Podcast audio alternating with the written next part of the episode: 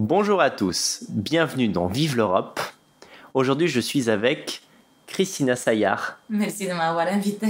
Salut Christina. Salut Daniel. Tu sais que tu es seulement la, la deuxième femme à passer dans l'émission. Je suis ravi. Je suis privilégiée alors, je pense. J'avais hâte, j'avais hâte de faire cette émission. Eh ben, écoute, je suis très content vraiment euh, qu'on puisse la faire. Alors, comme vous pouvez l'entendre à ce charmant petit accent, euh, Christina est roumaine. Accent de l'Est. Accent de l'Est, oui, euh, qui sont peut-être spécialement la Roumanie. C'est difficile de les distinguer un petit peu. Euh, alors, Christiana, je vais dire brièvement à mon public comment je t'ai découverte. Euh, à l'époque, j'avais une chaîne Facebook qui maintenant n'existe plus. Hein. vous savez que c'est la censure partout. Tout le monde se fait censurer. On va en parler tout à l'heure d'ailleurs. Euh, et en commentaire, je ne sais plus, j'avais vu Christina. J'avais cliqué sur sa page. J'avais découvert son activité. Christina fait des vidéos, des vidéos qui parlent d'histoire notamment, mais pas seulement. Et bah, ma première question, ça va être de te présenter finalement à mon public. Que fais-tu sur Internet? Quelle est ton activité? Euh, primo, c'est du volontariat. D'accord. Donc euh, là, je gagne rien, je fais que dépenser.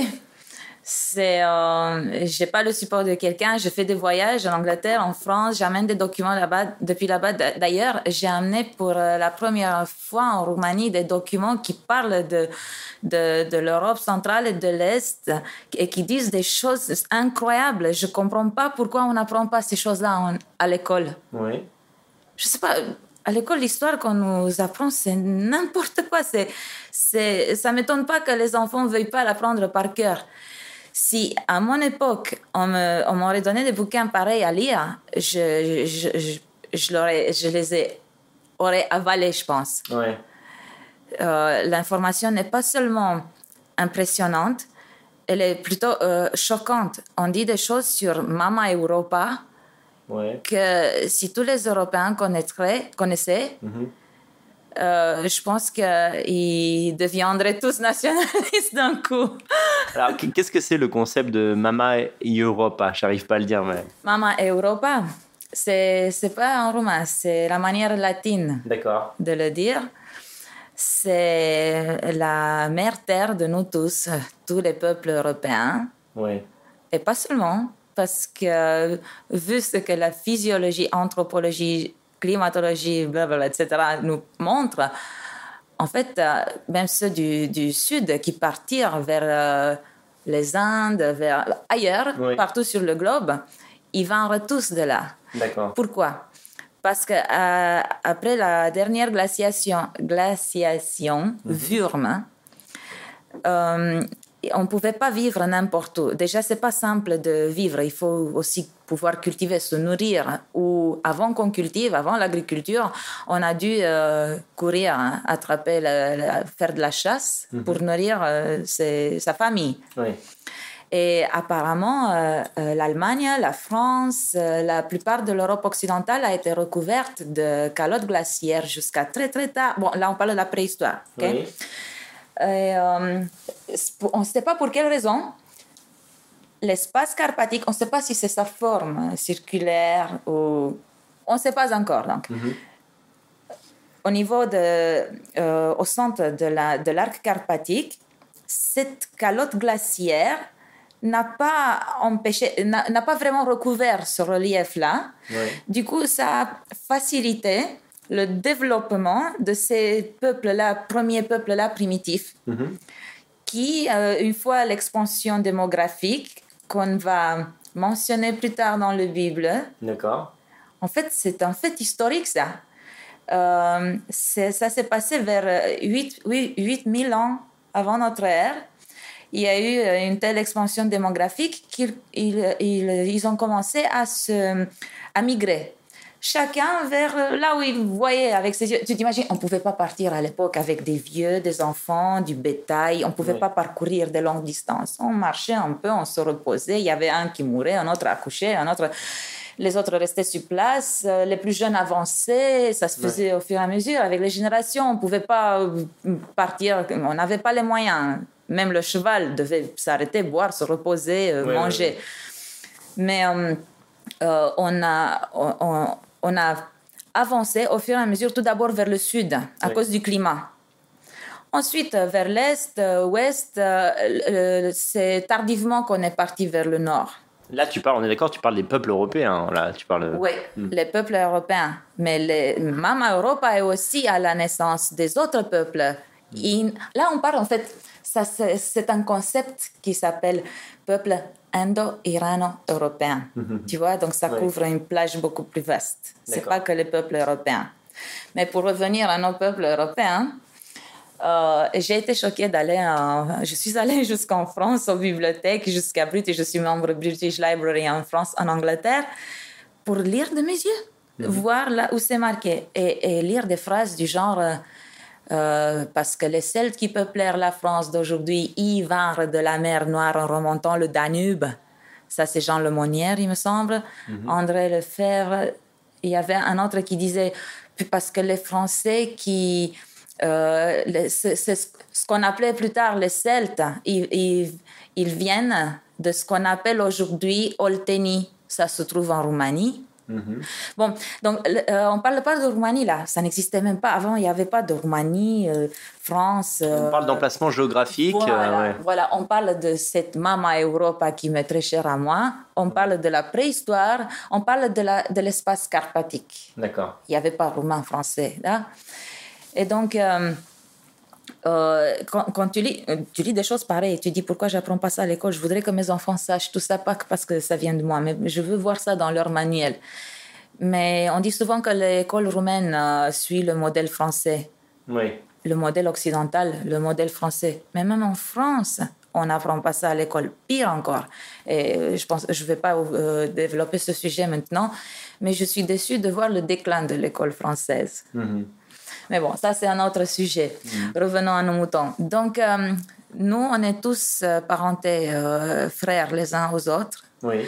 Et s'il n'y avait pas les barrières politiques et linguistiques, je pense qu'on pourrait recréer cette Mama Europa primordiale. Et même ces, ces barrières linguistiques, tu, tu, seras étonné, j'ai des documents qui datent depuis euh, quelques siècles, non, des documents qui, euh, qui traitent ce sujet-là, donc des manuscrits ou des documents datant de, du 16e siècle, 13e, 11e, je ne sais pas quoi, qui, qui montrent une langue française, lingua franca, oui. qu'aucun Français de nos jours ne pourrait comprendre. Par contre, en roumain, même en alphabet, il comprendrait. Alors, tu fais une, une illusion, une langue. Tu parles pas du vieux français, tu parles d'un truc encore plus vieux que ça, quoi. Parce que par exemple, Rabelais écrivait en vieux français euh, et on arrive quand même à distinguer certains mots. Euh. Ben voilà, c'est l'évolution. D'accord. Euh, quand est-ce que ça commence cette, je sais pas dire. moi, je considère que ça c'est plutôt une détérioration de la langue française. Si on laissait la langue lingua franca telle qu'elle était Qu'est-ce qu'on a fait? On l'a modifié pour que, pour, là je cite, pour s'éloigner de la langue des idiots. Hmm. C'était qui les idiots? C'était le bas peuple. Donc on avait créé une langue de, de d'institutions, de nobles, de, de écoliers, de églises, de tout ça pour que pour paraître euh, plus imposant, plus autoritaire. Je comprends, créer des castes un peu. Voilà, mhm. et pour que les autres, les sots, mhm. ne sachent pas ce qu'on parle. Et une, l'une des latinisations forcées la plus connue de la langue française a été pendant le règne du Francisque le premier. Mhm. C'était en 1539. Et ça s'appelle tel quel la latinisation la langue française pour s'éloigner de la langue des idiots. Mhm. Et euh, tu verras là, dans les textes, euh, vous dites la nôtre vous, avec l'accent circonflexe. L'accent circonflexe manque l'absence de, de, la lettre S. Oui, nostre. Nostre. Mhm. Tout ce qui était nostre, nostrum, euh, pareil, votre, hospital, fenêtre. Donc, c'est plus on s'éloigne dans le temps, plus on s'approche, on, on dirait qu'on parle le romain.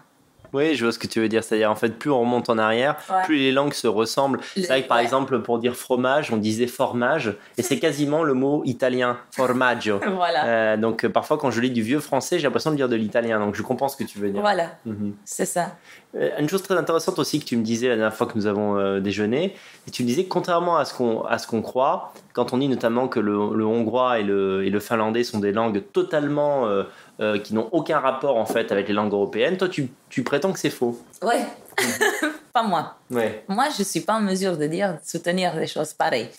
Mais des linguistes remarquables, mhm. comme Ferenc Bakos, un Hongrois, donc c'est lui qui parle des siens. Ouais, c'est pas moi qui le dis, j'ai pas un intérêt pour le soutenir. Et lui, il a, il a une thèse fantastique, gros, comme ça, faut avoir la patience pour le lire.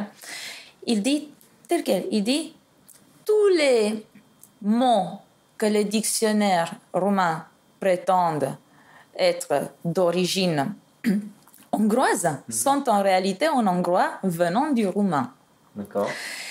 Et euh, là, il y a plein d'exemples, pages entières comme Catherine, bref, tout ça pour dire Dacia Pannonica, c'était donc euh, la Dacie carpatique et au-delà du relief, c'était Dacia Pannonica, la Dacie pannonique, donc c'est l'actuel euh, territoire de la Hongrie. Là-bas, il y avait les mêmes habitants que euh, dans les Carpates, au-delà des Carpates, il n'y avait pas de frontières avant. Mhm. Les gens suivaient leur cheval, leurs vaches, moutons, ils faisaient pour, pour aller au pâturage les plus fertiles. Donc, il n'y a pas de barrière génétique entre nous et les Hongrois. D'ailleurs, les uns furent mongoloïdes. Les mongoloïdes, ça veut dire avec des traces asiatiques. Oui. Va en Hongrie, en Hongrie. Et si tu me trouves un seul mongoloïde, t'as gagné. Oui, c'est vrai, c'est vrai. On en avait ri la dernière fois. Comme nous, nous. toujours l'histoire qu'en fait, euh, mm. dans le hongrois, il y aurait du mongoloïde, peut-être dans une part très infime. Enfin, euh, si, si on voyait des bridés en Hongrie, ça se saurait, quoi. voilà, voilà. Donc c'est eux aussi, ils sont des nôtres. Alors on, euh, sort du domaine, euh, bah, quoi que si c'est de l'histoire, mais plus récente. On sait qu'il y a un peu une guéguerre entre les Hongrois et les Roumains. Elle est liée à quoi pour expliquer au public? C'est territorial, c'est-à-dire que les Hongrois considèrent qu'une partie de la Roumanie leur appartient. C'est ça en gros l'idée. Oui, mais quand nous étions là, il n'y avait pas une Hongrie. Euh, le premier État hongrois fut apostolique c'est lié directement au catholicisme. Et c'est grâce à l'Église qu'ils ont pu exister à ce moment-là. Avant, euh, il n'y avait rien, c'était juste des peuplaces comme ça qui parlaient plus ou moins les mêmes dialectes que nous, qui faisaient de l'agriculture dans la Campia Pannonica, le champ pannonique. Donc, euh, il faut que tu saches, euh, voilà, comme l'histoire est pluridisciplinaire, quel, quoi faire en Hongrie quand, après la glaciation, glaciation si on ferme, euh, la fonte des glaciers mhm. a inondé toute cette euh, partie pannonique. Donc avant qu'elle soit cultivable et qu'on fasse là-bas de l'agriculture, on ne pouvait même pas l'habiter. Pendant que dans les Carpates, on battait déjà une monnaie. Donc, euh, qui fut le premier là-bas? C'est impossible à déterminer en réalité. Tout à fait. Alors, ça, c'est un sujet dont on n'a pas parlé tous les deux, mais c'est vrai que euh, on m'a dit, et j'ai vu des tags un peu dans toutes les rues de Bucarest, bah, il y a un chat, tiens, on présente, le, chat de la maison. Attention qu'il fasse pas de bêtises. Je sens qu'il va détruire la caméra avant, avant la fin de l'émission. Bon, le chat boit un verre d'eau, hein, vous inquiétez pas, c'est normal. Ou un peu de vin peut-être. Euh, la Moldavie, le pays moldave. Euh, beaucoup de Roumains considèrent que ça appartient à la Roumanie, non? Je, crois. Hein. Alors là, c'est plus de la politique que, de l'histoire. Ils considèrent. C'est politiquement parlant, donc de tous les points, génétiquement parlant, depuis, euh, du point de vue de l'histoire, euh, du relief, de tout, un fleuve n'a jamais séparé un peuple. Ou une montagne, ou quelque chose de ce genre. Il faut que tu saches que la Roumanie actuelle, est, euh, elle a juste un, On sait jamais. 1 sur 5 de son territoire ancien Et même de nos jours, si tu vas vers le sud, est, ouest, nord, tu Mhm. parles toujours, si tu parles le roumain, tout le monde t'entend. Oui. C'est politique qu'on les a obligés à apprendre le serbe de nos jours en Serbie actuelle ou le hongrois en Hongrie actuelle, etc. Mais euh, plus de 50%, la proportion est euh, choquante. La Hongrie, elle est trois quarts roumaine même de nos jours. On n'appelle pas roumain, on dit valach, welsh. Ça veut dire la même chose, roumain. Donc la Hongrie est trois quarts roumaine, la Serbie est trois quarts roumaine, la Bulgarie est roumaine, euh, on est roumain jusqu'en Grèce, jusqu'en Turquie. Tu vas pas, tu vas euh, pas te faire que des amis ce soir. C'est vrai que- ben voilà, j'ai eu tort d'utiliser le mot roumain. Ouais. En fait, tous ces peuples, on est Valach. Les Valachs se sont étendus jusqu'en Angleterre. Il faut que tu saches qu'en Angleterre et en Écosse, euh, les Danois aussi, pour pouvoir monter sur le trône pendant des siècles, ils devaient prouver leur descendance carpatique. En Écosse, euh, le, le vœu, comment tu, tu dis en français Tu sais, quand tu jures, quand Oui, tu montes oui, sur le trône et tu vœu, jures, ouais, euh, pour- voilà, pour voilà, pour monter sur le trône. Sacré. hein. Voilà, ils disent, euh, ils mettent comme ça la main sur un document qui vient des, qui vient des Carpates et qui, qui dit, moi, oui, je suis Valach et je jure d'honorer et de défendre mes ancêtres et mes descendants Valach, Mhm. mais en parlant et en s'adressant aux Écossais. Voltaire, discours au Welsh. Quand il dit discours au Welsh, il s'adresse aux Français, mais il dit pas, il dit pas oh mes chers Français, il dit oh mes très chers Welsh. Welsh, Alors, qu'est-ce que ça veut dire alors, Welsh? Welsh, ça veut dire Valach. C'est euh, le mot Valach ou Vlach euh, euh, sous diverses formes. Ça dépend de l'écrivain, de l'époque, de la région, de euh, la prononciation, de la langue, etc. En fait, toute l'Europe est Valach. Oui, parce que le mot Welsh renvoie à quelque chose d'anglo-saxon. C'est un peu des plats qu'on mange dans le nord de la France, Ouais. très gras d'ailleurs et plutôt bon.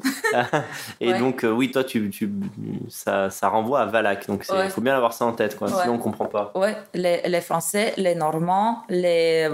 C'est pas moi qui le dis. Mhm. Tout ça, c'est dans les documents. Je ne peux pas les présenter tous dans, en une seule émission, Ouais. mais on a ces, ces documents qui viennent de chez les Nordiques, Germaniques, euh, les peuples latins, pareil les Étrusques qui peuplèrent l'Italie. Ouais. Ils venaient du, des, des Carpates.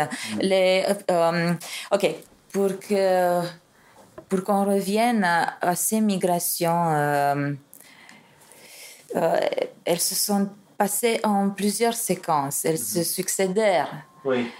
Par exemple, euh, j'ai découvert en lisant tous ces documents de l'âge mo- de, de l'âge moyen, parce qu'il y a aussi des documents, des, des- des preuves de- depuis l'Antiquité, depuis l'âge moyen, depuis la contemporanéité, donc euh, ça dépend. Oui. Mais il faut bien, bien sûr parcourir plus de sources. Euh, la, notre fondation, a son motto, c'est euh, Je t'écoute pas si tu n'as pas minimum cinq sources pour soutenir ton thèse. Mhm. Et euh, il faut aussi cinq arguments pro, cinq contre. Sinon, moi aussi, je peux dire ce que j'ai rêvé hier soir, qui m'écouterait. Oui. Donc, euh, les Grecs, pareil. Et c'est pas moi qui le dis, ce sont eux-mêmes qui le disent. Euh, euh, leurs ancêtres sont partis depuis les montagnes de Apuseni. Où se trouvent les Apuseni, montagnes Apuseni ouais, en en- Roumanie. dans les Carpates. Mhm. Donc, euh, eux, apparemment, euh, le- bon, ceux qui étudient, étudient la science, hein, les, les- euh, les scientifiques, ils ont encore cette euh, conscience de- d'appartenance vers leur nord. Mhm.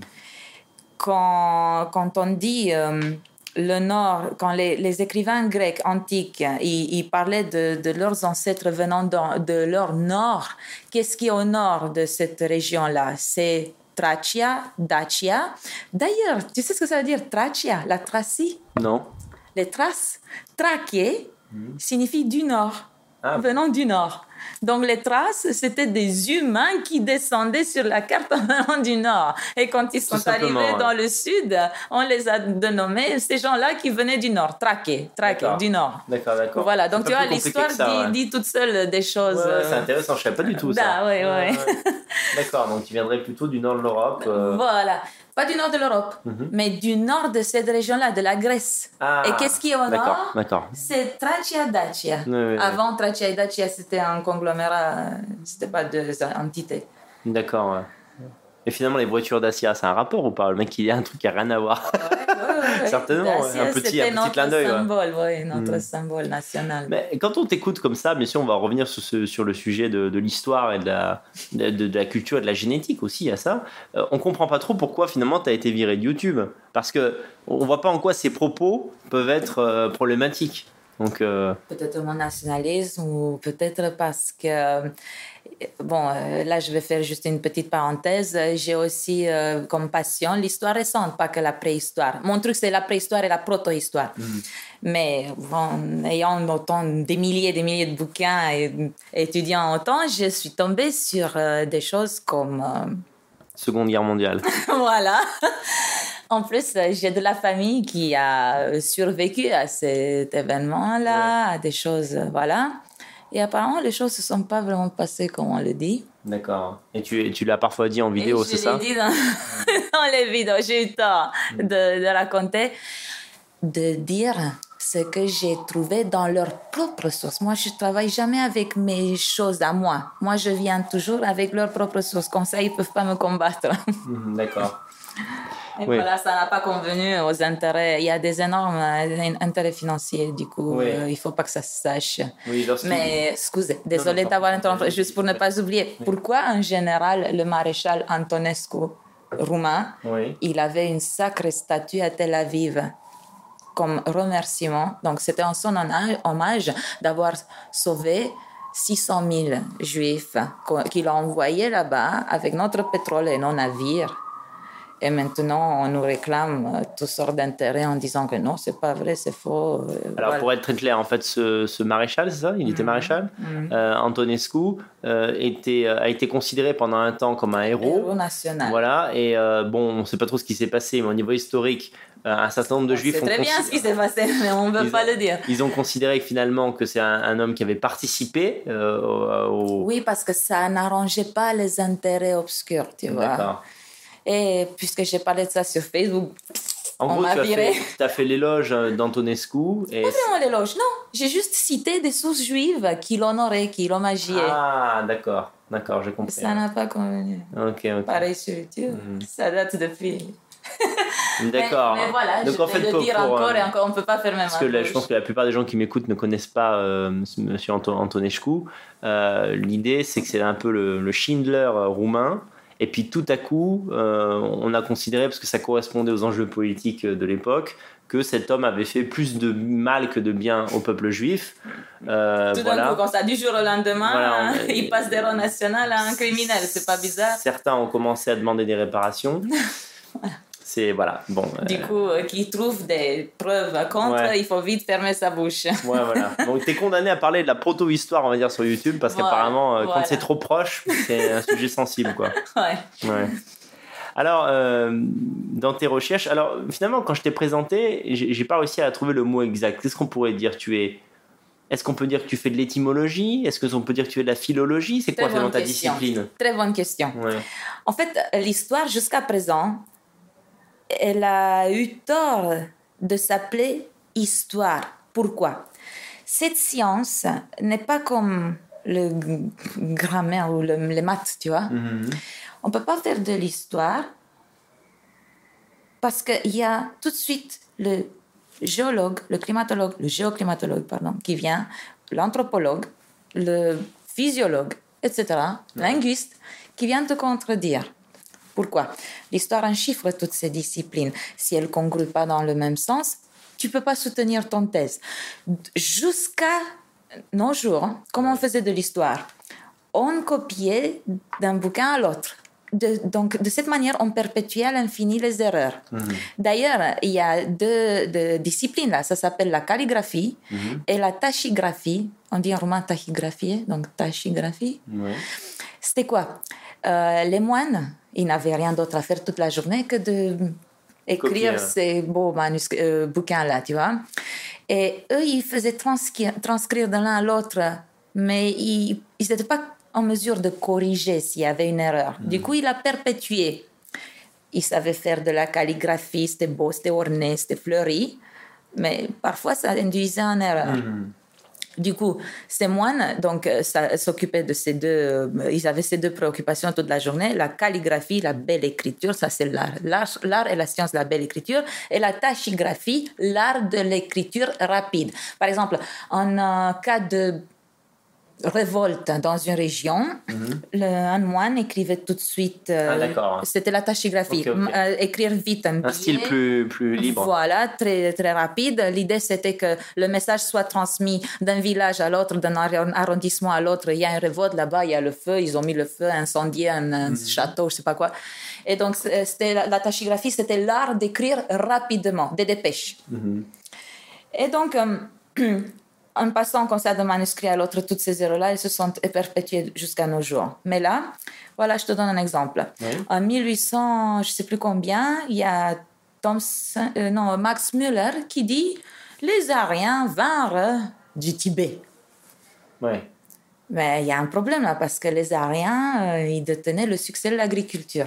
Comment faire de l'agriculture à 4000 mètres d'altitude sur un sol qui est glacé 11 mois par an? Oui. Il y a plein de choses qui étaient du domaine de la supposition, et lorsque la science a prouvé que c'était impossible, eh bien un pan de l'histoire s'est effondré en quelque sorte. Voilà, voilà, c'est ça. Donc euh, toutes ces idées-là de l'âge moyen perpétuées jusqu'à nos jours doivent disparaître. On doit réécrire l'histoire. Parce que là, comme je t'ai dit, il y a les autres disciplines qui contredisent en thèse. Hum, hum, hum on a dit, on a donné l'exemple des, des Ariens, mais il y a, mais il y a plein, plein d'autres. Par exemple, l'histoire du déluge. Le déluge, il pouvait pas être planétaire. La, la Terre peut pas contenir autant d'eau. Mhm. Il a été exagéré dans les récits du, de la Bible mais c'était bien exagéré comme toute histoire, comme tout conte de fées. C'était plutôt comme un mythe, tu vois. En plus, transmis par voie orale d'une génération à l'autre, on a bien accentué certains traits, certains pour impressionner les enfants, les, tu vois. Parce que la science, les géologues ont prouvé que le poteau, comme on dit, le déluge, il a eu lieu donc c'est la science qui a prouvé que le déluge a eu lieu dans la mer Noire quand la mer Méditerranée a cassé le Bosphore, le canal de Bosphore, en inondant ainsi la mer Noire. La mer Noire, avant, c'était un petit lac glaciaire autour duquel on pratiquait, pratiquait d'une manière intensive l'agriculture. Vu que euh, ça a été inondé tout d'un coup, tous les villages autour sont restés intacts il y a euh, même des, des, vaisseaux avec des graines dedans, du miel, des trucs comme ça qui, qui, qui t'imagines? Mm. Euh, mais pour revenir à ça, c'est très intéressant. Si tu vas euh, aujourd'hui dans le sud de la Roumanie ou en Bulgarie, j'ai entendu quelque chose du genre les, les, les, pauvres en Bulgarie qui ne se permettaient pas du bois pour le feu, mm-hmm. ils creusaient la terre pour sortir du bois. En fait, toutes ces alluvions du déluge qui avaient recouvert ces régions-là, tu t'imagines, ils sont montés jusqu'à l'arrondissement de Argeș en Roumanie, ils ont enterré vivantes des forêts, des vastes forêts. D'accord. Du coup, c'est pour ça qu'on trouve. Bois dans la terre, en fait. Voilà, c'est ça le secret. C'est intéressant. C'est depuis le déluge qui avait inondé cette région-là. Évidemment, le, le, déluge qui après a été euh, de, de, voix en voix, de génération en génération, s'est transmis cette, euh, cette histoire. Ce serait quoi? C'est un immense raz-de-marée, en quelque sorte. Voilà. Et tu me diras, mais comment ça se fait qu'on entend la même histoire dans plusieurs coins sur le globe? Ouais. Eh bien, parce qu'ils et ils ont raconté, ils ont amené le conte avec eux. Mhm. Même si là-bas, géographiquement parlant, ça ne peut pas se produire. Ça s'est produit dans l'endroit d'origine. Ils sont juste partis avec l'histoire.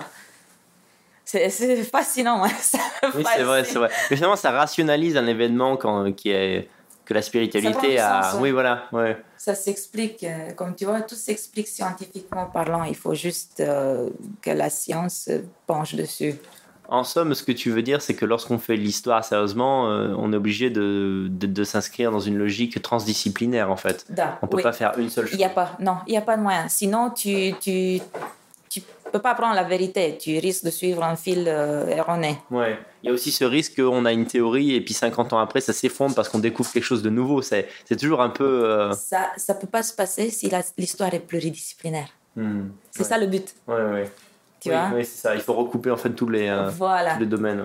Tu vois, on est, tout le monde connaît Lucie, le squelette retrouvé en Afrique. Oui. Il date, il a juste 300 000 ans, son âge. Mhm.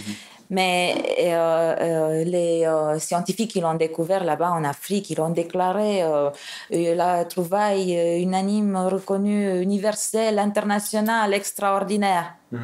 20 mhm. ans plus tôt, on avait découvert dans l'espace carpatique des hominidés qui avaient 2 millions d'années. 2 mhm. millions d'années comparé à 300 000 ans, c'est rien 300 000. Oui. Et, ces euh, squelettes-là d'hominidés, c'était tibia, fémur, fémur euh, donc c'était bien euh, conservé. Et euh, de Nicolas Kuplopshore euh, qui les a découverts, euh, son fils ou le père, je ne sais plus lequel c'est le fils, le père, bref, euh, il gardait ça dans, dans un peu de watt, dans une cassette en argent. Et cet, cet homme-là dont je t'ai parlé, qui a été en prison pendant le communisme pour un bouquin, pour des trucs de dingue, il, m'a raconté cette histoire. il, a vu, il a vu de ses propres yeux ces ossements-là. Mhm. Et il a dit, il a même écrit un, un article en disant, c'est de, de voir et de savoir comment on écrit politiquement l'histoire. Et j'ai dit, pourquoi, monsieur le professeur, pourquoi vous dites ça? Eh bien, pourquoi? Parce que, tu vois, on avait les preuves anthropologiques, mhm. on avait ces os-là de, hominidés datant de, de, depuis 2 millions d'années. Et euh, quand le chat, il est, le chat est en train de faire une, grosse bêtise. Et euh, ils sont venus en Roumanie voir de leurs propres yeux ces hominidés-là. Et en partant, ils ont dit Oui, vous avez raison. oui, vous avez raison. Mais je ne peux pas retourner en France, dire que la civilisation provient d'un pays arriéré comme le vôtre. Nous, on était en 70, on était en plein essor communiste parce que je, vais, je risque de, de, perdre ma carrière. Et je peux pas, je peux pas dire ça. C'est plus cool, plus chic d'imaginer une contrée lointaine en Tibet, en Afrique, je sais pas où. Quelque chose dont, les gens n'ont aucune connaissance finalement. Voilà, euh, voilà. Oui, oui, oui. Donc en fait, il y a de l'idéologie l'idéologie entre en, piste en fait pour dire euh, voilà ce qu'on peut penser, ce qu'on peut pas penser. Voilà. Mais alors là, par contre, c'est vrai que je crois que c'est il y a à peu près deux ans, un article scientifique officiel, pour le coup, c'était même pas des, il n'y avait pas un angle nationaliste, a montré qu'il y avait euh, des squelettes antérieurs à Lucie, euh, effectivement en Europe de l'Est, pas seulement en Roumanie, mais dans toute l'Europe de l'Est. Donc de toute façon, maintenant, la théorie officielle finalement te rejoint rejoins ce que tu es en train de dire. Quoi. Oui, parce que déjà, moi, là, je parle d'un bouquin qui a été euh, écrit il y a déjà quelques décennies, tu vois. Mm-hmm. Mais même, il n'est toujours pas connu, même de nos jours, ce qui est, c'est inadmissible. Mm-hmm. Et euh, comme tu dis, toi, depuis, on a, on a beaucoup avancé. mais voilà, tu vois, c'est triste de voir quand même l'histoire s'écrit politiquement parlant. Oui. Mais là, l'information fait le tour du globe en un seul clic, et du coup, ils ne peuvent plus le garder pour eux. Oui, Internet, est un bien là-dessus. Est-ce que lors de, tes recherches, tu as essayé de numériser des documents pour les mettre sur Internet, des choses que tu as pu trouver dans des bibliothèques ou ce genre de choses? Tu t'imagines pas la peine que je me donnais il y a longtemps. Quand je suis allée en Angleterre, il y avait le premier iPhone, il n'y avait pas toute cette technologie. Et j'avais trouvé là-bas le document de Robert Sheringham, ça s'appelle De Anglorum Origine Disceptatio, bref, c'est latin médiéval.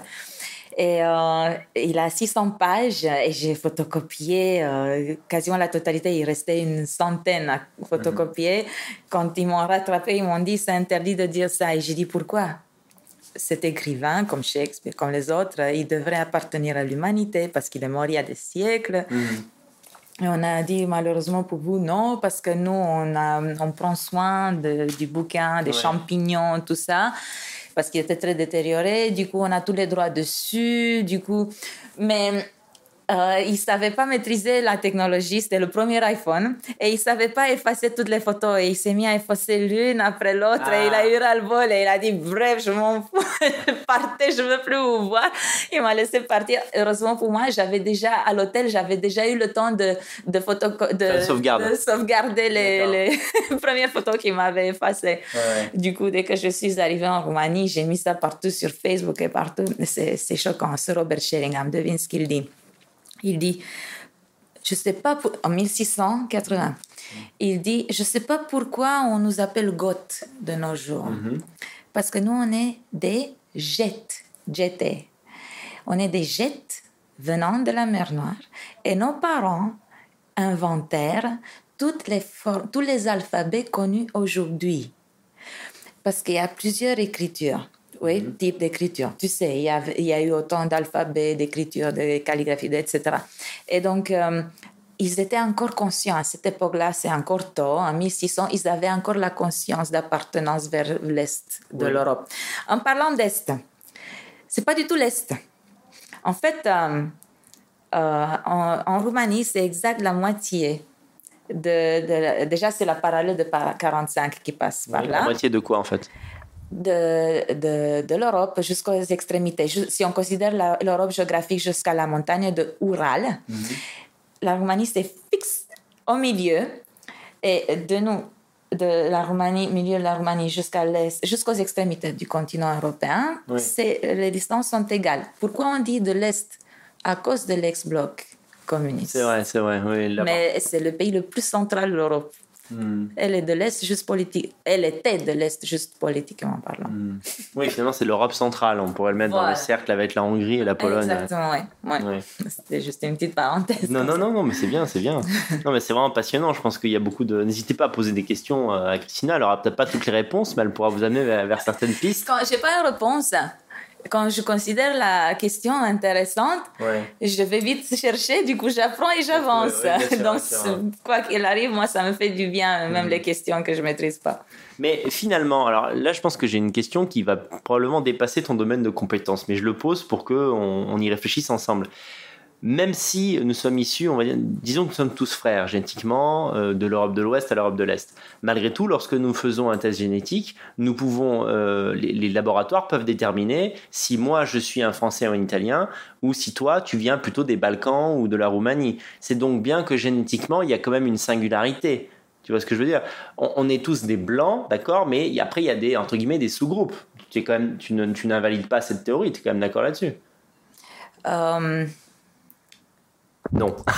non, c'est beaucoup plus compliqué que ça. Pourquoi? Parce que c'est la géopolitique qui entre en jeu là. Je donne juste un exemple. La France, elle a eu beaucoup d'influence venant de, de, de l'océan, du sud, etc.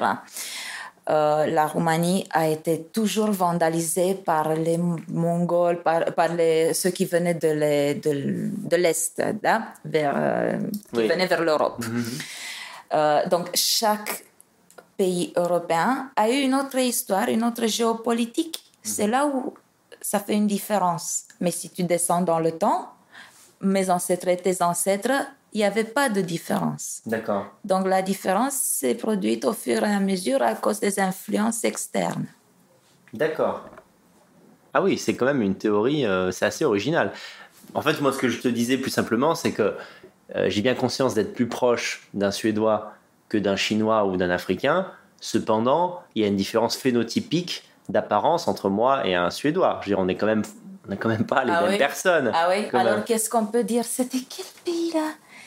Donc un pays asiatique. Ouais. Ils avaient encore la conscience dans leurs documents qui venaient de l'Ouest.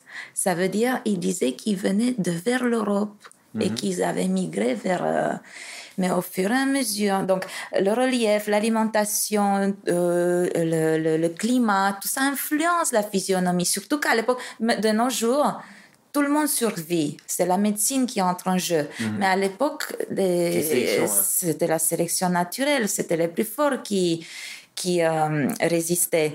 Et si tu as euh, des traits bien euh, contourés, ceux-là, ils vont se perpétuer. D'accord. Mais euh, ça ne veut pas dire qu'il euh, y, a, y a, pareil, que dans le passé, il y avait... Et c'est à nouveau pas moi qui le dis, ce sont eux qui ont de la conscience d'avoir de, de, de, des ancêtres à l'est, à l'ouest, pardon, vers l'Europe. Mais attends, quand tu dis la conscience, c'est que... Dans leurs mythes, leurs chansons, leur histoire, leurs légendes, ils ont toujours une conscience. Tu vois, tu vois encore une chose. Euh, tous les peuples ont une histoire, une conscience, la conscience d'une origine, d'une, euh, d'un berceau ailleurs. Hmm. Ils viennent tous de quelque part. Nous, en Roumanie, on n'a pas on est le, le seul quand je dis en Roumanie, on parle à nouveau, j'ai eu tort, on ne mhm. parle pas de la Roumanie là, on parle de, l'Europe, de, l'Europe centrale de, mhm. euh, ici, de, l'arc carpathique et péricarpatique, mhm. parce que je te dis, ce peuple-là, il y a des frontières qu'on a mis autour des Carpates, mais avant, il n'y avait pas les gens déplacés, déplacés en, en fonction de leur bétail. Eh bien, dans cette partie de l'Europe, il n'y a pas une conscience d'arriver de ailleurs. Mhm. Et ça, c'est pas moi qui le dis. À nouveau, c'est Maria Gimbutas, archéologue et anthropologue de UCLA, Université Californie à Los Angeles, qui, est, qui a été envoyée en, en, Roumanie. Bon, elle a été envoyée en Europe pour étudier euh, la préhistoire. Mhm. Et euh, en arrivant en Roumanie, elle passe ici, je ne sais plus, une décennie, je ne sais plus combien. Ça, c'est des informations. J'ai lu ça il y a dix ans. J'ai retenu l'essentiel. Euh, elle, note euh, tel quel. Elle dit on ne sait pas pour quelle raison, vers 5000 avant notre ère, l'Europe est une carte blanche. L'Europe est une tache blanche sur la carte sauf dans l'espace carpatique et péricarpatique où on a trouvé dans le sous-sol pendant nos recherches des milliers et milliers de statuettes mortuaires. Quand on enterrait les morts, on mhm. les embêtait, on mettait des statuettes comme ça qui les fassent transporter dans le monde d'ailleurs, euh, qui prennent mhm. soin d'eux et tout ça, bref. Et donc, elle dit que euh, euh, à partir d'un certain, d'une période, euh, on ne trouve plus d'artefacts ailleurs en Europe datant de si loin dans le passé. Elle ne s'explique pas pourquoi. Mais après, je t'ai dit, il y a le géoclimatologue qui vient et qui explique. Berlin, il a été recouvert de glace jusqu'à très peu. Et même il y a quelques siècles, il y a eu des hivers si rudes. C'est connu dans l'histoire. Oui, cette partie-là de l'Europe, la France, jusqu'à la moitié, elle a été recouverte de calottes glaciaires. Quand tu dis que l'Europe était une carte blanche, c'est qu'il y a un moment donné de l'histoire humaine où les seules activités étaient concentrées euh, autour de la région des Carpates. Et en tout cas, pour l'instant, la science n'a pas retrouvé euh, de, traces de vie et d'histoire, de, culture euh, ailleurs. Oui, et on ne sait pas pourquoi ici. Bon, il ne faut pas oublier que l'Angleterre était plus proche du continent. Je ne mhm. sais plus quand elle s'est détachée. et tu t'imagines combien de temps ça a pris. les hominidés, là, on parle des hominidés. Il y a des millions d'années, ils parcouraient déjà de longues distances que pour copuler. Mhm. Mais ils ne pouvaient pas s'éloigner trop parce qu'ils avaient, la science le prouve, ils avaient besoin, ça c'est normal, comme tout mammifère, d'une source d'eau fraîche et de sel. D'accord. Quand j'étais petite, euh, j'allais à la campagne chez mon arrière-grand-mère et les vaches, les moutons, les chèvres, quand ils rentraient le soir, ils léchaient le bol de sel. Mm T'as remarqué ça à la campagne? Non, je. T'as pas vécu. T'as pas connu ça eh bien, euh, ceux qui vivent dans les zones rurales, agricoles, ils savent que le bétail a besoin de lécher le sel. C'est comme ça, comme un rocher de, mhm. sel euh, cristal. Euh, c'est un cristal de sel, comme il se trouve dans la nature. Et le bétail le lèche le soir, surtout les herbivores, je parle, les mhm. mammifères. Et pourquoi? Pourquoi je parle de ça? Parce que euh, euh, euh, Maria Gimbutas, l'archéologue, l'anthropologue de UCLA, Californie à Los Angeles, l'université de Los Angeles, elle disait on ne s'explique pas pourquoi. Mais si on s'explique ultérieurement, on s'est expliqué mhm. ça à cette époque-là. en fait, on, je dis plus la Roumanie parce que je veux pas qu'on s'imagine. Donc là, on parle de Carpates. Il n'y avait pas de Roumains en Roumanie là-bas à cette époque-là. Dans les Carpates, il y a trois massifs de sel à la surface. Avant qu'il y ait eu une exposition à Olten, en Suisse, je ne sais plus, d'ailleurs Olten, comme le fleuve de Holt hmm. de Roumanie. Olten, il y a, tu t'imagines pas combien de villes en Europe, en France, Suisse, Belgique, qui viennent de Holt, Olten? N'oublie pas, qu'est-ce qu'ils ont dit vos euh, scolaires, les Français qui remontèrent le Danube en partant de la Oltenie. Mm. Et ils sont partis avec, euh, ça leur manquait, leur maison, leur famille, tout ce qu'ils ont laissé sur place. Et ceux qui provenaient de la Oltenie, la Oltenie porte le nom du fleuve de Holt qui traverse la Oltenie. Du coup, quand ils sont arrivés sur place, en rendant hommage à leur maison, ils ont dénommé le fleuve ou la ville ou la région Holt, Olten. Euh, en France, il y a une sacrée liste comme ça avec le pays de Holt, le Lot. Parce que euh, le Holt avec l'article elle. L'article euh, a rendu difficile de dire le, Lot. Du mhm. coup, on l'a transformé, on l'a inversé, on a dit Lot. comme le, Lot, et Garonne. Voilà, ça vient de Holt. Ça, c'est des Olteignes, des, Français venant, venus de Roumanie. le Lot. Aussi, alors, je sais pas si c'est un rapport direct à ce que tu dis actuellement, mais tu me disais qu'à une époque, on appelait l'Occitanie la petite Roumanie. Voilà. Alors, je voudrais bien savoir pourquoi. Voilà, il y a des documents où c'est marqué dessus. Parce que elles étaient, les habitants venaient de ce coin-là, de l'Est de l'Europe. D'accord, de l'Europe centrale. En tout cas, ce qui va dans le sens de ce que tu dis sur l'idée que nous venons tous d'une même source, c'est que l'état génétique montre que le point commun de la plupart des Européens, qu'ils soient du nord ou du sud, c'est qu'ils ont une part de génétique des hommes de Néandertal. À la différence de la plupart des autres, euh, euh, des autres types humains. Euh, il y a très peu de Néandertal chez les, chez les Arabes et quasiment pas chez, chez les Noirs. Donc, est-ce que tu es d'accord avec ça et est-ce que ça va dans le sens de ce que tu, ce que tu dis? C'est très. les thèses là-dessus, ce sont. quand ils se réunissent, quand ils se contredisent je ne sais pas quoi dire de cet homme de Néandertal. Là, je, je parle déjà de... Euh, parlons de Homo occidentalis. parce que... C'est trop loin, tu veux dire en arrière Non, non, non. Ces hominidés de 2 millions d'années sont encore plus loin. D'accord. Mais même la science ne s'est pas encore vraiment prononcée là-dessus. Mhm. Et pour revenir à nos hominidés, ils pouvaient, comme je disais, en parlant du sel, ils ne pouvaient pas quitter les lieux parce qu'ici, il y avait trois massifs de sel à la surface. Mhm. Plus tard, on a inventé des outils pour extraire le sel. Là, on fait le fait extraire même de l'eau marine, de l'océan. On y a, il y a toutes sortes de technologies. Mais à l'époque, il fallait que l'eau, il fallait de l'eau source, de, une source d'eau fraîche et de, du sel à la surface pour son bétail, pour ses mammifères. Ensuite, euh, il fallait pouvoir faire, euh, là on monte encore plus dans l'histoire, il fallait faire, euh, pouvoir faire de l'agriculture. Et comment il s'appelle C'est un Écossais. Voilà, ça c'est une information, j'aurais dû me, me la noter, oui. Euh, c'est pas grave, on peut le rajouter ensuite le nom. Euh. Oui, je pense qu'on va faire euh, une notice, quelque chose. donc, cet Écossais-là, il est venu pour étudier dans l'espace carpatique et péricarpatique cette histoire des outils d'agriculture les plus anciens en Europe et pas seulement. Et euh, il a eu deux grandes conclusions qui sont énormes. Il a dit que l'agriculture fut inventée dans l'espace carpatique et péricarpatique et que la roue comme instrument est une création de, cette partie de l'Europe pourquoi? Parce que le cheval, euh, le mouton euh, et le mouton et le chien ont euh, les ossements montrent qu'ils ont été domestiqués d'abord ici et ramenés plus tard avec ceux qui ont migré. Ils ont été amenés plus tard dans d'autres régions. Donc ça, c'est, ce sont des institutions venant de l'Occident qui se sont déplacées ici sur place, qui ont dit ça, ils ont tiré ça comme conclusion. D'accord.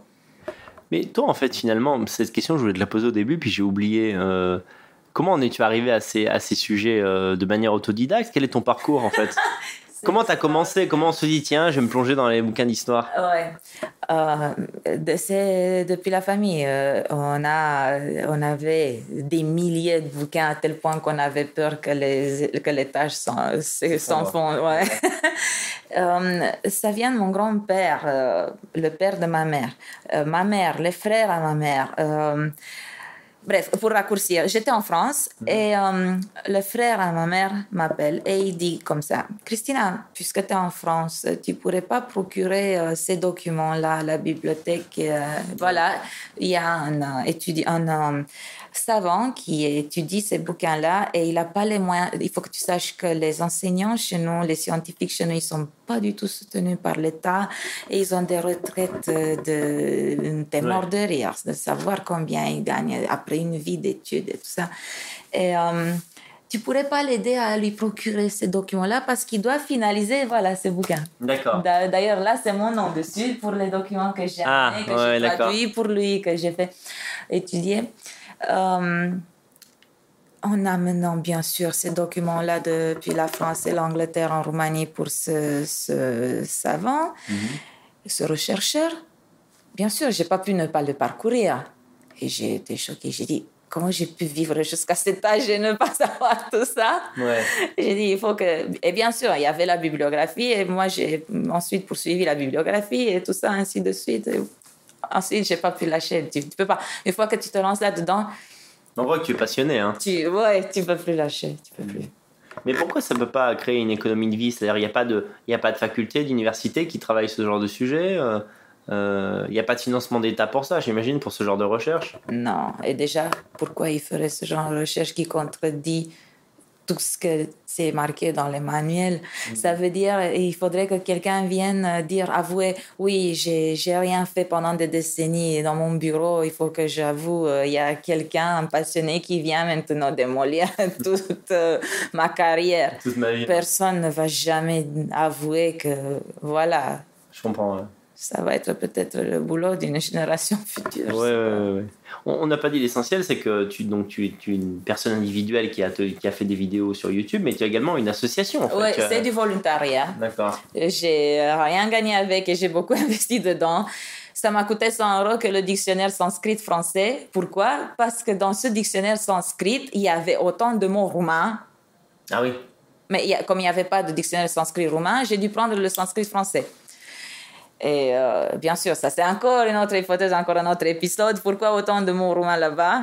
Euh, En fait, non, voilà, j'ai eu tort à nouveau. Il ne s'agit pas de roumain là. Oublions la Roumanie, oublions le, le roumain.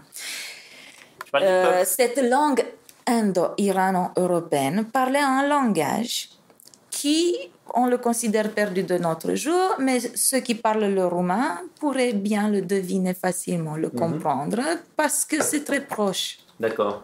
Et il y a beaucoup de similitudes linguistiques entre les deux. Du coup, voilà, c'est plus facile d'avoir Oui. un dictionnaire euh, sanskrit. euh, Toutefois, ça remontait aussi loin. On peut dire quand même que même si toutes les. Par exemple, moi j'avais commencé à apprendre le russe.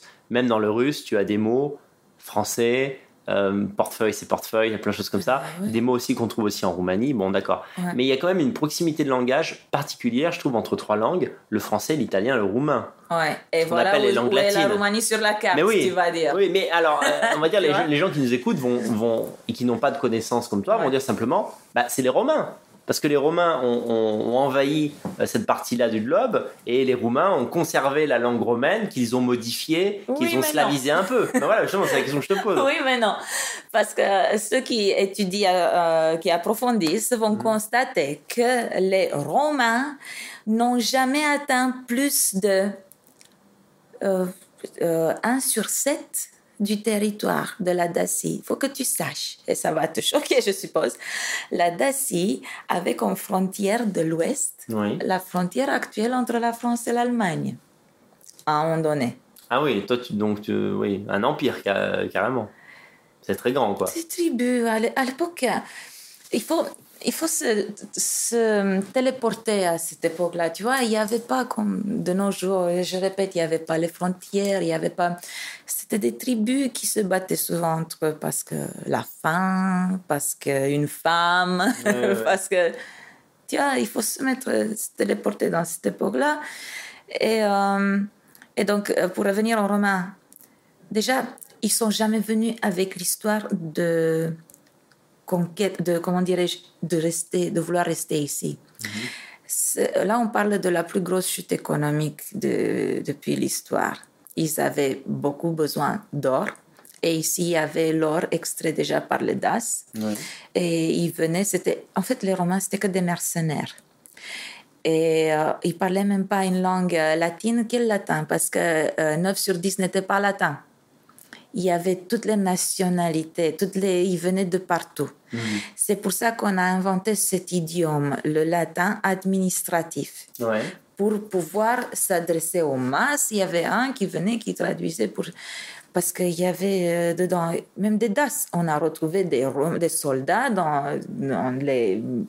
euh, des soldats romains qui étaient ori- originaires de Das, de Dacie, de la Roumanie, des Carpates. Mhm. Donc, ils venaient de partout, ces mercenaires-là. Et quand ils sont euh, venus donc, en, en Roumanie, on a l'impression qu'ils ont envahi comme ça la Roumanie. Mais tu t'imagines, il y avait quelques soldats. Combien Ils venaient pas en TGV ni en avion. Ils venaient à cheval. Combien ils mouraient par des blessures. D'autres mm, griffés par un ours, d'autres, un autre tombé de cheval, un autre noyé, un autre.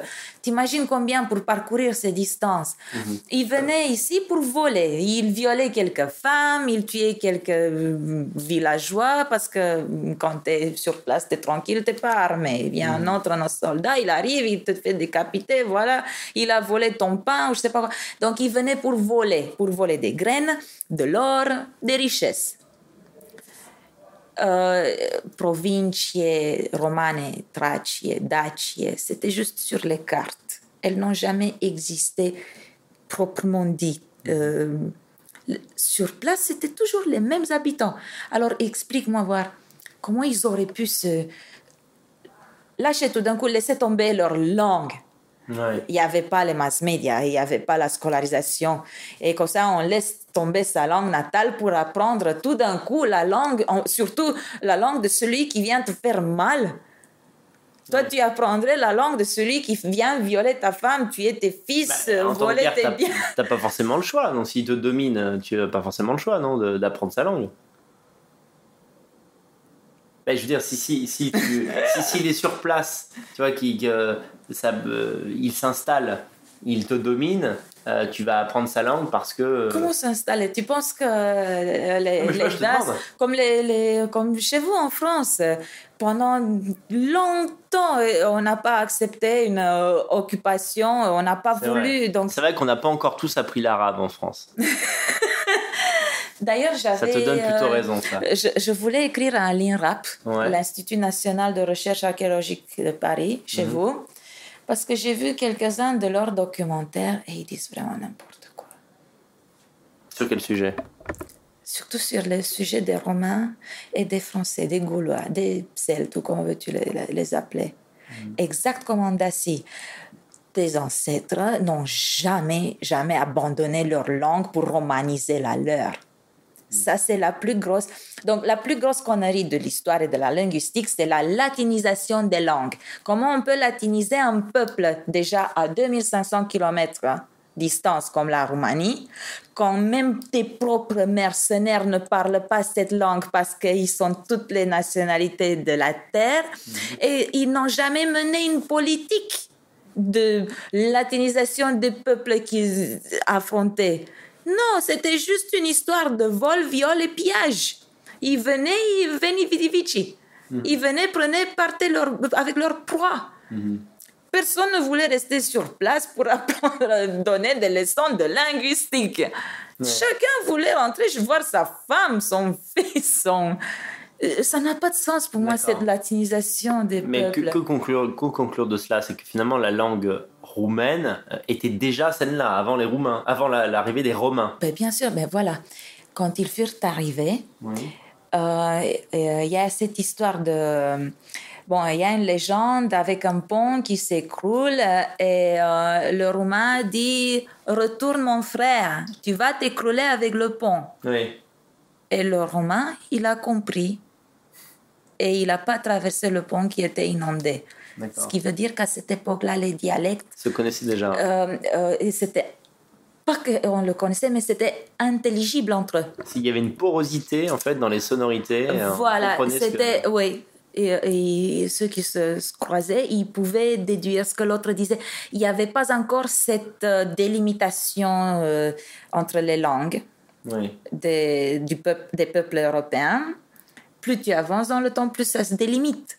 Et plus tu descends, plus les langues sont proches. Pourquoi? Les gens n'étaient pas nombreux avant euh, Daniel. Oui, la natalité était bien. Euh, tu t'imagines, on faisait beaucoup d'enfants. C'est pas qu'on a maintenant on a un enfant ou deux, si on a. par couple. Mais à l'époque, euh, même mon grand-père, mon grand-père a eu six, sept frères.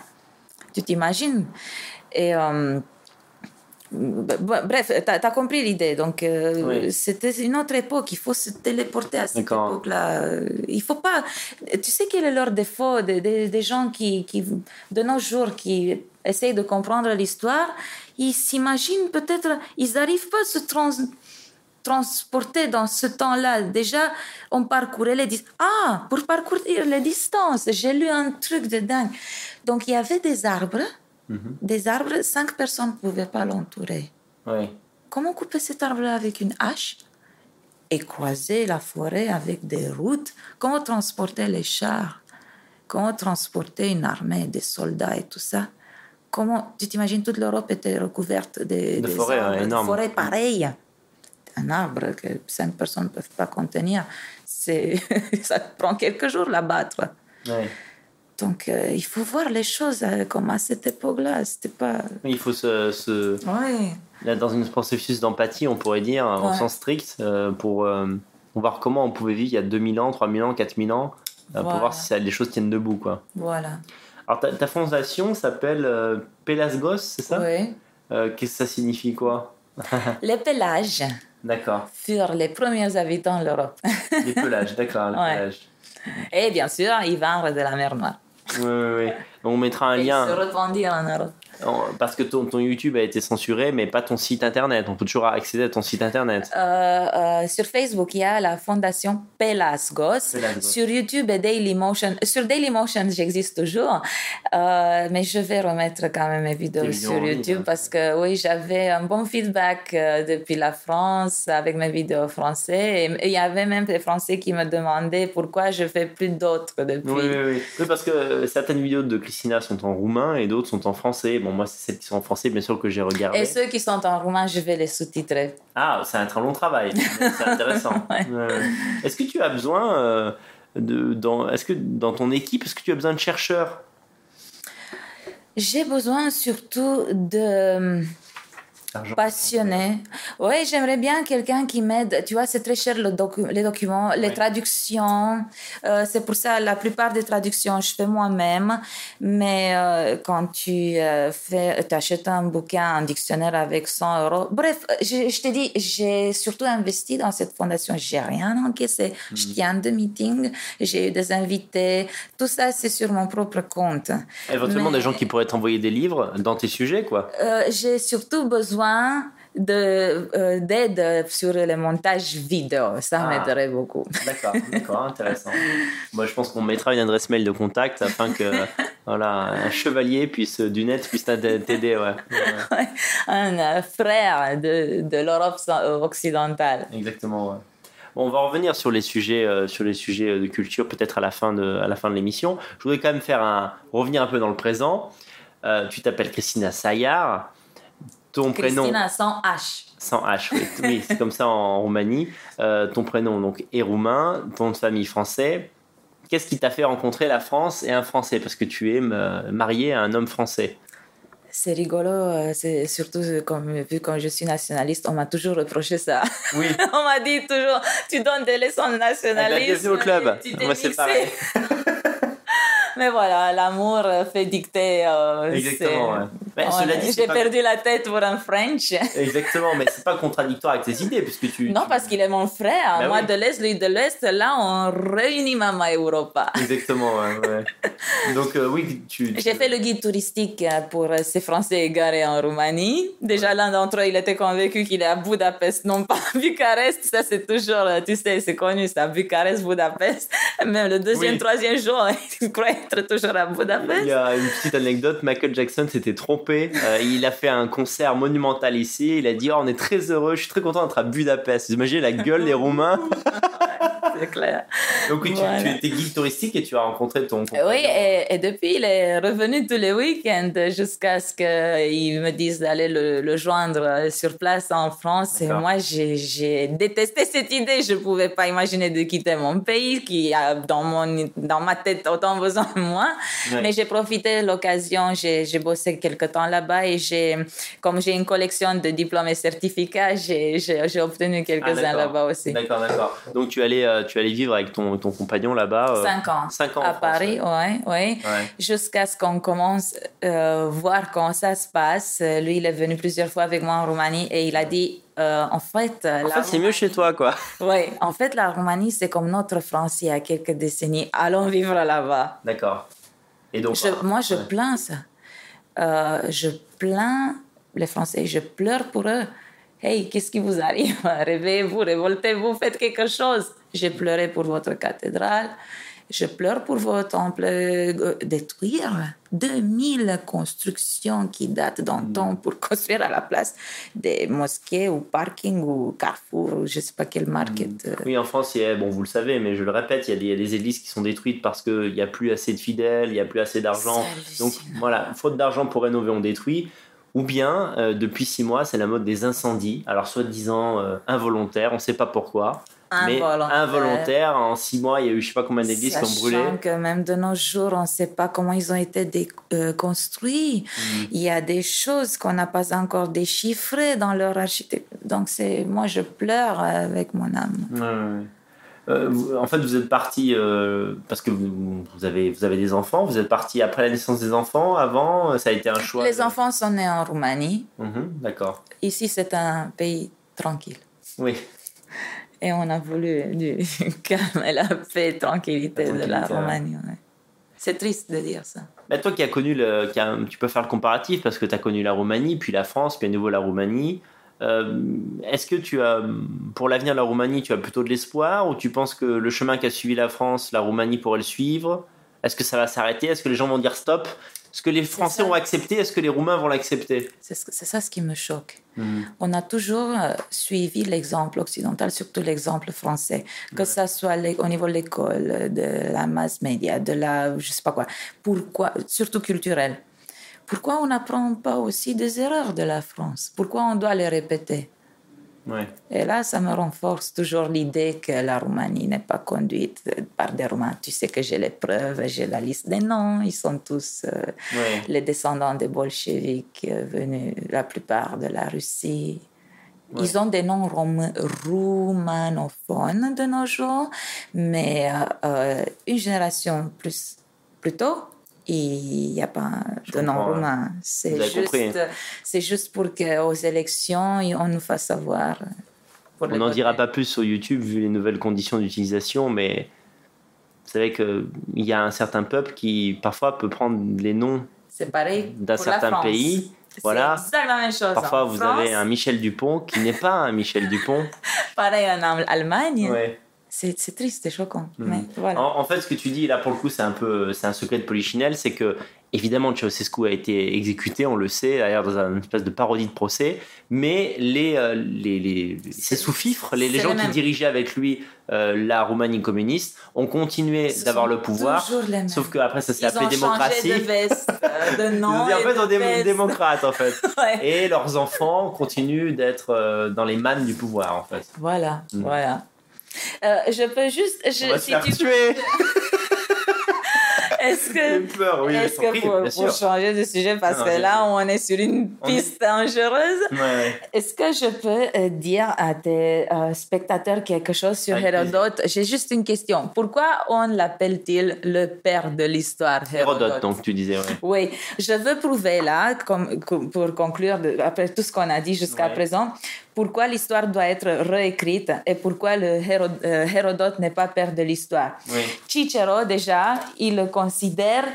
euh, Cicéron. euh, Cicero. Non, non, mais c'est pour euh, vraiment être sûr qu'on parle du même. Oui, Ouais. on parle du même, mais son vrai nom, vous avez l'habitude de tout franciser. Oui, oui. Son vrai nom, c'est Cicero. Cicero.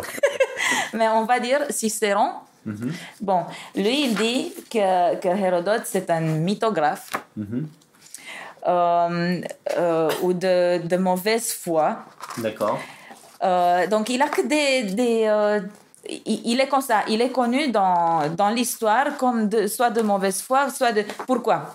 Comment il dit, par exemple, Hérodote, qu'elle fut euh, construite, la euh, pyramide de Khéops, tu sais? Oui.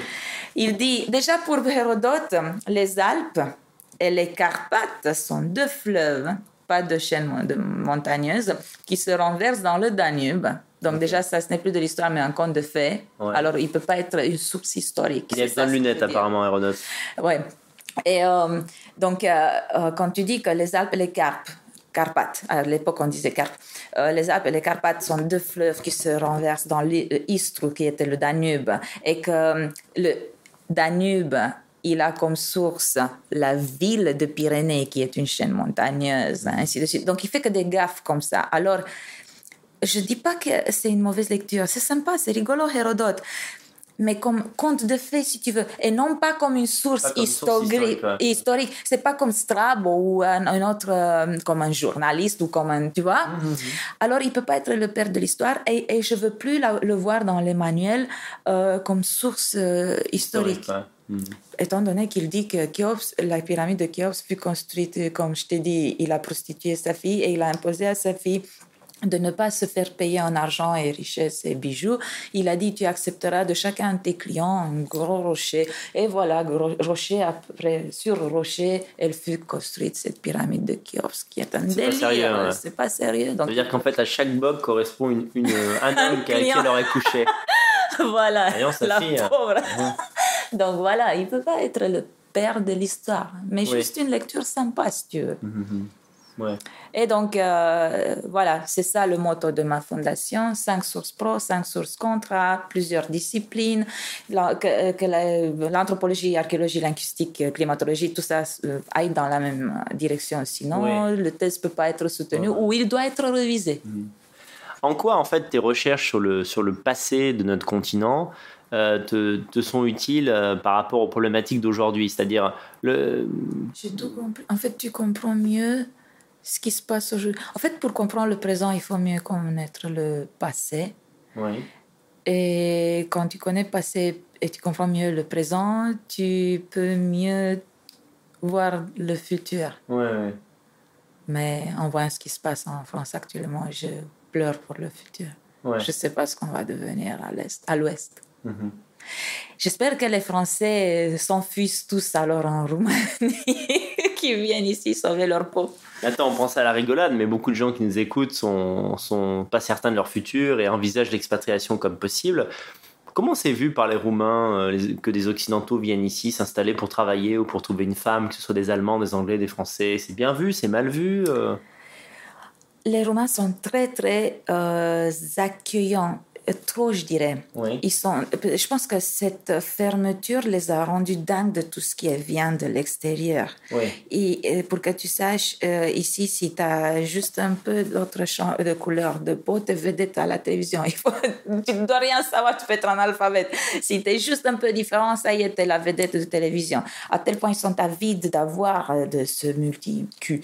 Mais tu vois, ça c'est parce qu'ils n'ont pas compris Bref, là, on ne va pas ouvrir ce sujet-là. On va revenir sur.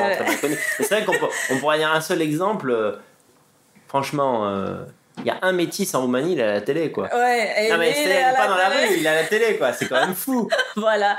donc, comme tu vois, euh, parce que nous, on n'est que roumains entre roumains. Ouais. Et donc, tous ceux qui viennent, ils sont waouh, c'est la fête, c'est le meilleur pote.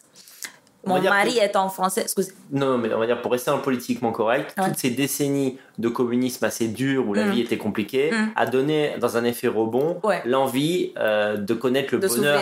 Voilà, on va dire la liberté, le multiculturalisme, un mm. peu comme les États-Unis finalement. Les Roumains euh, sont pas du tout anti-américains, contrairement aux, Hongrois ou aux Russes évidemment je pense que le modèle hongrois, c'est un modèle bon à suivre, vu ce qui se passe à l'Occident à présent. Mais pour revenir au français, vu que mon mari est français, je fais forcément, je fais partie de la communauté française aussi de Roumanie. Et donc, euh, mon mari n'est pas si dépaysé que ça. Il y a une. Euh, euh, la, Roumanie est très francophone. Mhm. Bien sûr, c'est plus francophone dans l'environnement citadin que dans le rural. Mais euh, l'école, nous, à l'école, on est obligé, dès un âge très tôt, on fait anglais, français. Euh, oui. T'es pas perdu ici en tant que français. Mhm. Mais euh, c'est sûr que la, la Roumanie, c'est. C'est tranquille, c'est plutôt comme la France euh, de l'époque de, de, vos grands-parents. C'est peut-être pour ça que les Français se retrouvent un peu plus ici actuellement oui, que bah, là-bas. Surtout, il y a la, sécurité, c'est le plus important pour bah, une famille. Oui, bah, hmm. c'est naturel. Tu penses que, alors c'est un peu une question à 100 millions de dollars, mais euh, tu penses que le, le, si, s'il devait arriver à la Roumanie ce qui arrive à la France, c'est-à-dire, osons le mot, une invasion, euh, est-ce qu'il y aurait une capacité de réaction chez le peuple roumain ou est-ce que tu es inquiet de, de, ça? Je suis euh, très inquiète. Je ne je peux pas donner de nom, mais je connais quelqu'un à la frontière, quelqu'un qui, pareil, suivait mes vidéos, qui m'a contacté en privé, qui m'a dit vous avez, madame vous avez raison. C'est exact ce qui se passe. Et vous n'allez pas deviner quoi. Moi, je ne peux pas vous dire ce qui je suis vraiment. J'utilise un pseudonyme et tout ça, blabla. Mais c'est vrai qu'étant à la frontière, je sais bien ce qui se passe en Serbie, Hongrie, tout ça. Et vous allez être choqués, mais on nous amène tous les jours des étrangers en Roumanie en secret. Ils n'ont pas de documents. Ouais. Et je ne sais pas si je peux dire ça. Bref, on a, en Europe, on a, euh, avec la, la, médecine, la technologie et tout ça, on a éradiqué quelques maladies ces derniers siècles. Mais apparemment, ces, ces gens-là venant d'autres continents, ils, euh, ils ont ramené des maladies que nous, on avait, on avait euh, mm. éradiquées il y a quelque temps. Et ce, qui, ce, qui, ce que je me demande, moi, pourquoi on tient ça secret? Pourquoi on ne doit pas savoir que ces gens-là, pourquoi on les amène en secret chez nous et pourquoi chez nous, nous, on n'a jamais colonisé d'autres, on n'a jamais... Et même par rapport à ça, quand j'entends ces gens-là qui disent Oh, on vient chez vous parce que vous êtes venus chez nous et vous avez colonisé notre pays. Oui, mais les Français qui sont allés coloniser, ils ont laissé là-bas des routes, des hôpitaux, des écoles, des choses, parce que sinon il y avait que du sable et des champs, on n'exagérons pas. Donc, donc en fait, c'est ce douanier, euh, ce douanier qui est à la frontière hongroise, roumaine, euh, ce, point-là, quoi. il, prétend que on fait passer des non-européens. Oui, et, je, je, les vois. Je, on croyait être à l'abri des conflits interethniques ici. Ici, c'était calme, tranquille.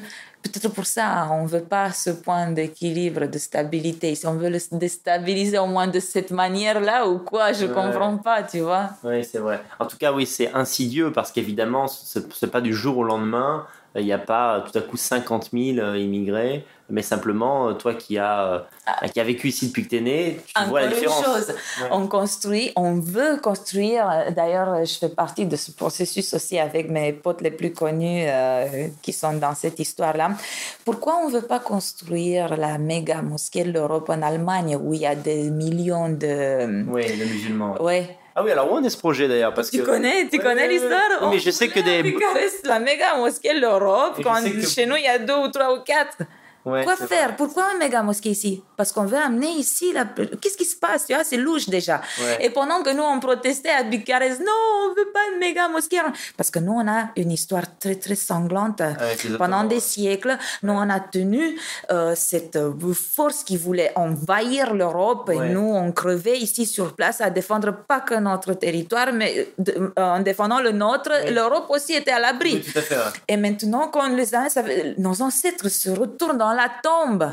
Pendant qu'on protestait à Bucarest contre cette, la construction de cette méga mosquée à Bucarest, on a construit une autre dans un Joudette plus près du littoral, apparemment à Kalarash, ou je sais pas où. Encore une chose en secret. Donc tu vois, il y a voilà, donc il y a une chose qui se passe. Avec des financements des Saoudiens, des Turcs, voilà. Etc., Ça veut dire qu'on a prévu quelque mhm. chose dans ce sens-là. Mhm c'est que Dieu qui sait ce qui va suivre. Mais voilà, moi j'ai averti tout le monde. Ils n'ont pas voulu bouger. Maintenant, on va subir les conséquences, comme les Français et les autres. Bon, étant donné que je suis quelqu'un qui dit qu'on est tous frères, je peux pas être, moi je peux pas être par nature raciste. Si moi, ma préhistoire, ma proto-histoire dit que même ceux qui sont allés vers le sud sont des nôtres aussi. Mhm. Moi, je vois un frère en tout le monde. Mais je veux qu'on me laisse tranquille ici dans mon pays. On n'a jamais envahi quelqu'un d'autre, notre pays, on n'a jamais pris les ressources des autres. Nous, on a toujours été ici sur place, on nous a toujours battu pour nos ressources. La Roumanie, c'est un pays très riche en richesse de sol et sous-sol. Du coup, on a toujours été envahi par tous les empires, par les, les uns, les, Hongrois, les euh, Romains, les Ottomans. Il y a toujours eu des morts chez nous. Il y avait des générations, il y on n'avait plus presque quasiment de, descendants parce qu'ils mouraient tous sur le champ de lutte. Et maintenant, euh, qu'est-ce qui se passe? Pourquoi on ne veut pas euh, conserver cette... Pourquoi, pourquoi il faut transformer cette Roumanie? Et pourquoi... Pourquoi? Je sais très bien pourquoi on fait ça en secret, pour qu'on ne se mobilise pas contre. Mhm. Mais je ne sais pas ce qui va suivre, je sais même oui, c'est-à-dire qu'en fait, pour éviter la, la colère populaire, on cache euh, des constructions, on cache les arrivées, on ne dit pas aux gens, bah tiens, des gens, des étrangers arrivent, etc. Ouais, moi, quand j'ai fait Bucarest-Paris en voiture, à chaque fois, on m'arrêtait en Hongrie ou je sais pas où pour le contrôle de routine de voiture, des documents et tout ça. Mais eux, on les amène et ils n'ont même pas de documents, on sait même pas d'où ils viennent, qui ils sont. Oui, c'est vrai que l'idée est insupportable. L'idée que pendant tant d'années, euh, traverser l'Europe était une épreuve. Voilà. Je veux dire, si tu faisais ça en voiture, ça te prenait 5 jours parce que parfois tu restais à la douane 6 heures, euh, une journée entière. Et euh, aujourd'hui, en fait, ces gens qui viennent du bout du monde peuvent circuler librement avec une espèce de carte quick. On ne comprend pas ce qui se passe. C'est révoltant, quoi. Hmm. Ceci dit, mais qu'est-ce que risque un, un non-européen qui se fait attraper dans la rue sans ses papiers Il y a comme, euh, par rapport à la loi roumaine, est-ce qu'il n'y a pas une idée d'expulsion, de mise en prison? Comment ça marche? Non, mais c'est une question innocente, quoi. Je veux dire, un Chinois qui vient ici, il n'a pas ses papiers, il va pas en prison quand même? Bon, je veux pas parler là où je maîtrise pas. Oui, oui. Mais euh, ces, ces gens-là, apparemment, ils sont pas si euh, égarés que ça ici, étant donné qu'ils reçoivent des trucs euh, mensuels et on a fait des constructions, on les a mis dans je sais pas quel, euh, comment dirais-je, pas des hôtels. Euh, donc ils ont de quoi dormir, manger, s'habiller, ils ont de tout. Pendant que nous, on a nos propres vieux retraités pauvres, nos orphelins, nos chômeurs. Pourquoi on n'a pas aidé les nôtres d'abord? Mm, Bien sûr. Donc, ils, ont, la protection de quelqu'un. Euh, D'accord, ils arrivent à survivre ici, on ne sait pas trop par quels moyens euh, financiers. Euh, non, ils ne sont pas la survie, ils ont les moyens, ils hmm. ont, je sais pas, je sais plus combien, ils ont une somme par jour. Mhm. Je ne sais pas d'où elles viennent qui est suffisante pour survenir à leurs besoins. Quoi. Sans même pas qu'ils travaillent, ce qui encourage à faire toutes sortes de conneries toute la journée. Donc, Ouais, d'accord. Bah, tout ça n'est pas très encourageant, enfin. Ben oui. Ouais. Surtout que tu sais que la Roumanie est quasiment dépeuplée parce que tous ces Roumains euh, mécontents, euh, ils sont partis à l'étranger pour bosser, pour mieux gagner là-bas. Mhm. Et ici, on nous amène comme si on voulait repeupler la Roumanie, mais en la diluant. Mhm, bien sûr. Bon, bah, on peut pas trop savoir ce que sera l'avenir, hein, mais en tout cas, c'est, euh, c'est un peu sombre. Triste. Le, le constat est sombre. Ouais. Comment, euh, quelles sont pour toi les solutions pour, euh, pour l'Europe, que ce soit l'Europe de l'Est ou l'Europe tout entière? Est-ce que, est-ce que tu vois quand même un horizon comment, comment tu vois les, choses? Je commencerai déjà par la réintroduction de l'hymne national à l'école. L'hymne national roumain? Et en France, là je parle de la France surtout. Hmm. Donc la, la, France a besoin d'un rafraîchissement, d'un... disons pas nationalisme, mais patriotisme. Hmm. J'ai l'impression en France, quand je parle de patriotisme et tout ça, comme si je parlais de quelque chose, comme si j'étais méchante. Mais non, on a toujours eu ça comme modèle, le modèle français. De, on disait même que les Français étaient trop nationalistes, que c'était exagéré. Qu'est-ce qui s'est passé avec le nationalisme français? Hmm. Où était En fait, c'est l'école, c'est ce lavage cérébral à l'école. Mais justement, est-ce que c'était pas, est-ce que c'était du vrai nationalisme Est-ce que c'était pas du chauvinisme? Un peu comme quand ton équipe de foot elle joue, tu veux qu'elle gagne, mais au fond, tu n'es pas prêt à investir dans toute ta vie pour lutter, pour préserver tes frontières. Tu vois, j'ai l'impression qu'en fait, l'idée qu'on avait des Français, elle était très exagérée. En réalité, les Français sont des jouisseurs. Ils, aiment euh, le vin, ils aiment, ils aiment manger. Un petit peu. Mais tu veux que je te dise? Je préfère ce Français-là que celui qui est, sûr, que le remplaçant. Ouais. Hmm. Mais qu'est-ce qui se passe avec les Français de nos jours? Pourquoi ils se révoltent pas? Pourquoi ils reprennent pas leur pays? Pourquoi ils mettent pas un Français au pouvoir qui qu'il fasse quelque chose. Euh, ben, je ne sais pas. Là, on est vraiment plus dans, on est dans la recherche, dans tu, Tu, penses que les mass media font ce lavage de cerveau, ben, l'école? Ce que je veux dire, c'est que la situation de la France, elle n'est pas exceptionnelle au regard des autres pays. On pourrait se dire, que font les Allemands? Que font les Anglais face à tous ces bah, Pakistanais Oui, en fait, on parle de l'Occident. On parle de l'Occident. Euh, et c'est pour ça que je me posais la question. Euh, on voit qu'en en Hongrie, il y a une réaction avant même que le pays soit envahi. il y a eu une réaction. C'est ça que je te demandais par rapport à la Roumanie parce que moi-même, je suis dans l'expectative. Je connais pas assez le peuple roumain. Je sais pas quel est son, son, son pouvoir de réaction. D'un côté, c'est vrai que les Roumains sont très accueillants, et de l'autre euh, quand tu vois leur façon de conduire, etc., faut pas non plus les faire chier sur certains points. Donc, euh, tu, ne sais pas si. Euh, On ne sait pas encore. Voilà, Quand tu auras une délinquance immigrée, est-ce que le, roumain va être viril ou non? Et ça, on peut pas le savoir. On peut pas. Mais j'espère, je voudrais qu'on suive plutôt le modèle hongrois et polonais que celui occidental. Tu connais l'alliance de Visegrad? Oui. Demande à un roumain dans la Russie, il a entendu parler Ils savent même pas ce que c'est. Moi, je voudrais qu'on soit. Ça, c'est un gros problème. Il y a une vraie, il y a une inculture politique chez le Roumain. Bah, c'est exprès. On est tenu comme ça pour parce que sinon, on voudrait dans cette alliance Visegrad, parce que ces pays-là dans les Visegrad, ils se sont alignés, ils ont dit non, on reste. Euh, oui, donc là, on parle de l'Europe centrale, la République tchèque, la Slovaquie, la Pologne, la Hongrie. À une époque, il était question aussi d'introduire l'Autriche, mais finalement, entre Kurz et Orban, ça n'a pas trop euh, matché. Mais euh, effectivement, on pourrait dire que naturellement, la Roumanie, qui est quand même un grand pays. Euh, en superficie et qui est tout proche de la Hongrie pourrait, euh, ce qui ferait un bloc finalement, ça ferait deux Europes dans l'Europe. Euh, et pour l'instant, on n'en suit pas le chemin. Par exemple, la Roumanie a, signé les accords, ce qui a été signé en décembre, les accords de Marrakech. en fait, il y a eu un accord qui a été signé. certains pays veulent faciliter l'arrivée des migrants, ah, la possibilité ah, de oui, j'ai écrit là-dessus. Voilà, j'ai écrit là-dessus. Et il y a eu la visite de je sais plus qui d'autre qui est venu chez nous nous imposer je sais plus quel nombre de. Pourquoi On doit rien à personne. Pourquoi?